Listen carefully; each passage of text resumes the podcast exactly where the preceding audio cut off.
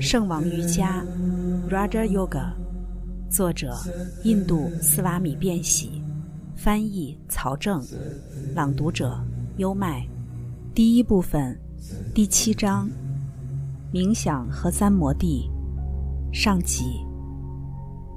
我们已经粗略了解了圣王瑜伽的不同步骤，除了较精微的部分及专注的训练，就是圣王瑜伽引导我们达成的目标。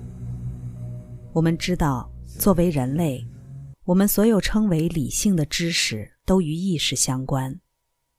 我对这张桌子的意识，我对你在场的意识，使得我知道这张桌子，知道你就在这里。与此同时，还有我没有意识到的我的存在的非常大的部分。体内所有不同的器官，大脑的不同部分，没有人意识到这些。当我吃东西时，我是有意识的；当我吸收这些食物时，我是无意识的；当食物成了血液时，这是无意识的；当我身体的不同部位因为血液而增强时，这也是无意识的。然而，完成这一切的正是我。在这一具身体里，不可能装下二十个人。我如何知道是我做了这些，而不是他人做的呢？可能有人争论说，我只是进食、吸收食物，而通过食物强化身体这一工作是别人为我完成的。这是不可能的，因为可以证明，几乎我们的每一个无意识的行为都能够被带至有意识的层面上来。显然，没有我们有意识的控制，心脏依然跳动。我们这里在座的没有人能控制心脏的跳动，它按照自身的方式跳动。但是通过练习，人们甚至可以控制心脏，直到它可以随意跳动为止，或慢或快，或似乎停止下来。几乎身体的每一个部分都可以为我们所控制。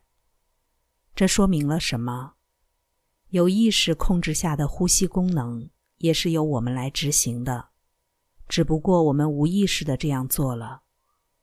那么，人的心意活动就拥有两个层面：第一个是意识层面，在这个层面中的所有行为总是带着私我情感的；接下来是无意识层面，在这个层面中的所有行为都没有私我的情感。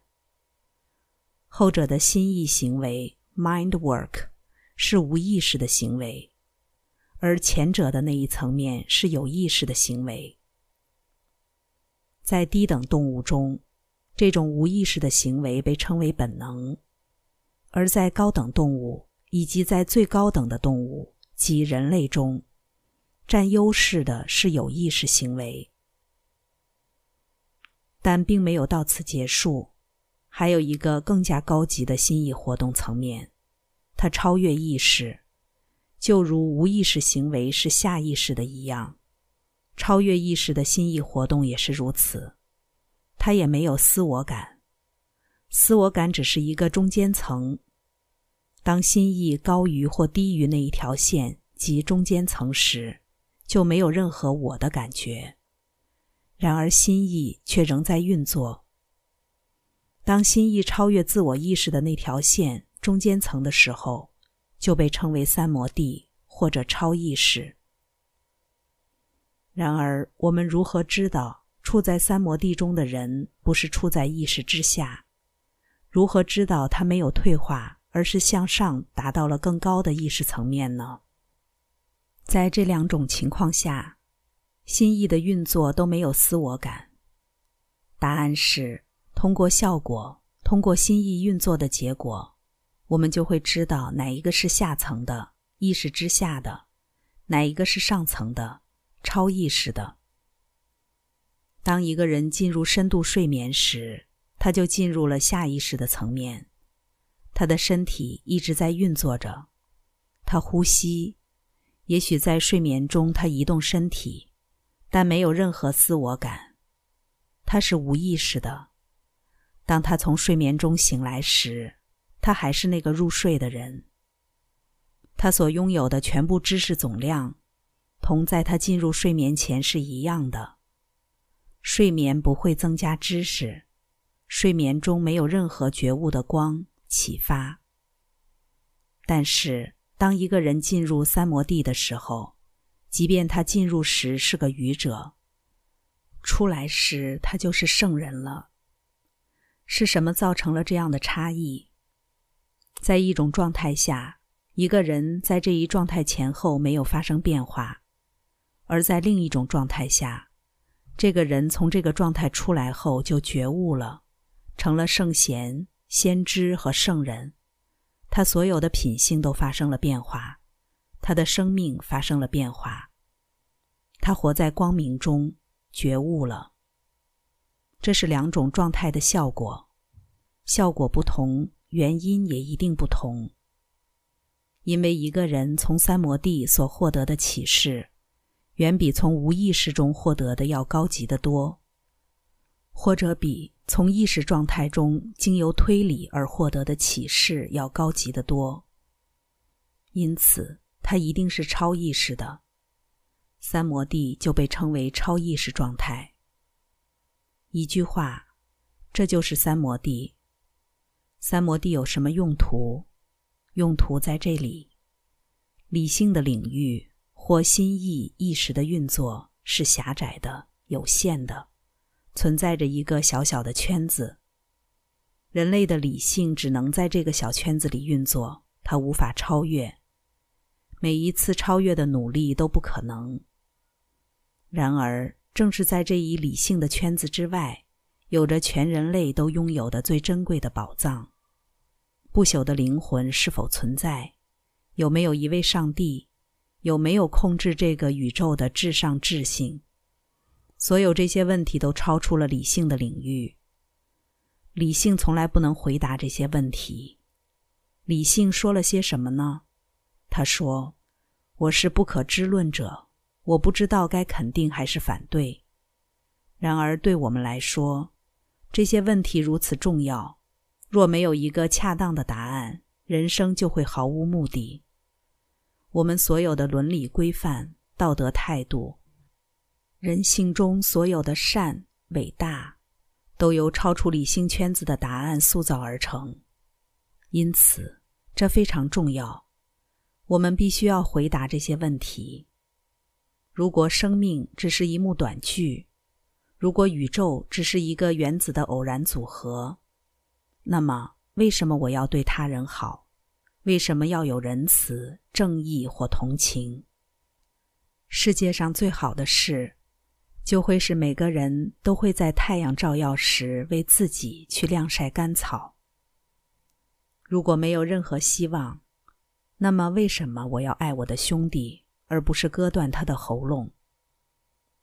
如果没有任何超越的东西，如果没有任何自由，而只有严酷矮板的律法，那么我只会努力让我自己快乐。你会发现，如今人们说，他们把功利主义当作道德的基础。这个基础是什么？是为最大多数的人制造最多的快乐。但为什么我要做这些？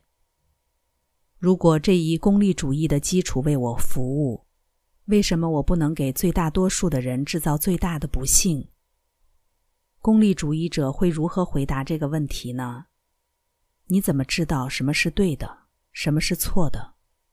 对幸福的渴望驱使着我，我会满足之，这是我的本性。除此，我什么都不知道。